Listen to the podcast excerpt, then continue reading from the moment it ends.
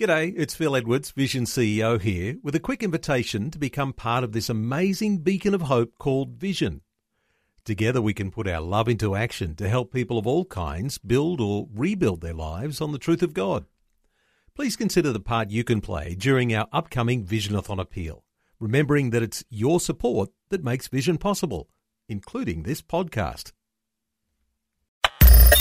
Audio on demand from Vision Christian Media. Exploring faith and the future. Neil Johnson and Bible teacher Dr. Camille Magdaly. I wonder if when you remember historic events, that those events just raise in our minds a level of sentimentality, or whether those events actually bring to mind more deeper, spiritual, powerful lessons.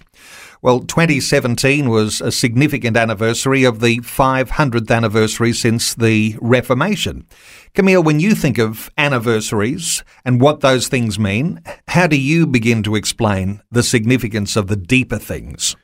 Anniversaries can be a wonderful time to reflect on key events, their meaning, their significance. For example, a wedding anniversary.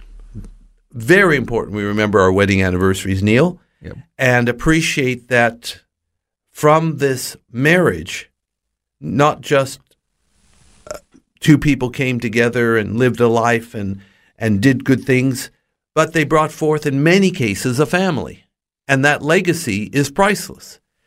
Well, the Reformation and its 500th anniversary back in 2017 is an incredibly significant event, worthy of big reflection. Because the danger is, if you don't learn the lessons of history and apply them, you are doomed to repeat the mistakes. In 2017, there were significant anniversaries of a number of other events that shaped history. Indeed, there were. One of those anniversaries in 2017 was the first Zionist Congress in Basel, Switzerland, the 120th anniversary, 1897. This, of course, is what created the movement that led to the establishment of a Jewish state in Palestine. In 2017, there were two centenaries worth noting. One, of particular significance to Australians. It was the victory of the Australian Light Horsemen at Beersheba. And it happened to be on the 31st of October, which is the same day as Reformation Day 400 years before. This victory in Beersheba was the beginning of the end of Turkish rule in Palestine. In fact, Turkish rule was exactly 400 years, 1517, 1917. Reformation was in 1517. The liberation of Beersheba, 1917. It also was the centenary of the Balfour Declaration, and that's a big event in itself.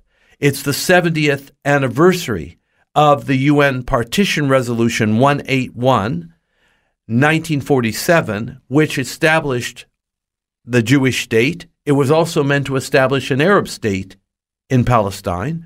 And of course, 2017 happened to be the 50th anniversary of the Six-Day War and of the reunification of Jerusalem. Camille, is there a deeper spiritual significance when you have either an event, an anniversary, or a group of anniversaries that all point to similar ends? Is there anything deeper that we should be looking for?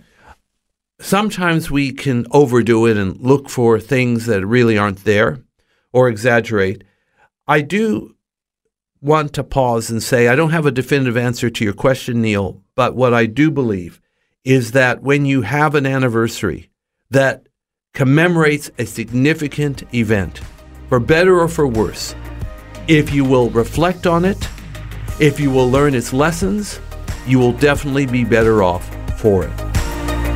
Faith and the future with Neil Johnson and Dr. Camille Magdaly from Teach All Nations. For more from Dr. Magdaly, including books and DVDs on prophecy, Bible commentaries, plus today's and other episodes of Faith and the Future, go to vision.org.au. Thanks for taking time to listen to this audio on demand from Vision Christian Media. To find out more about us, go to vision.org.au.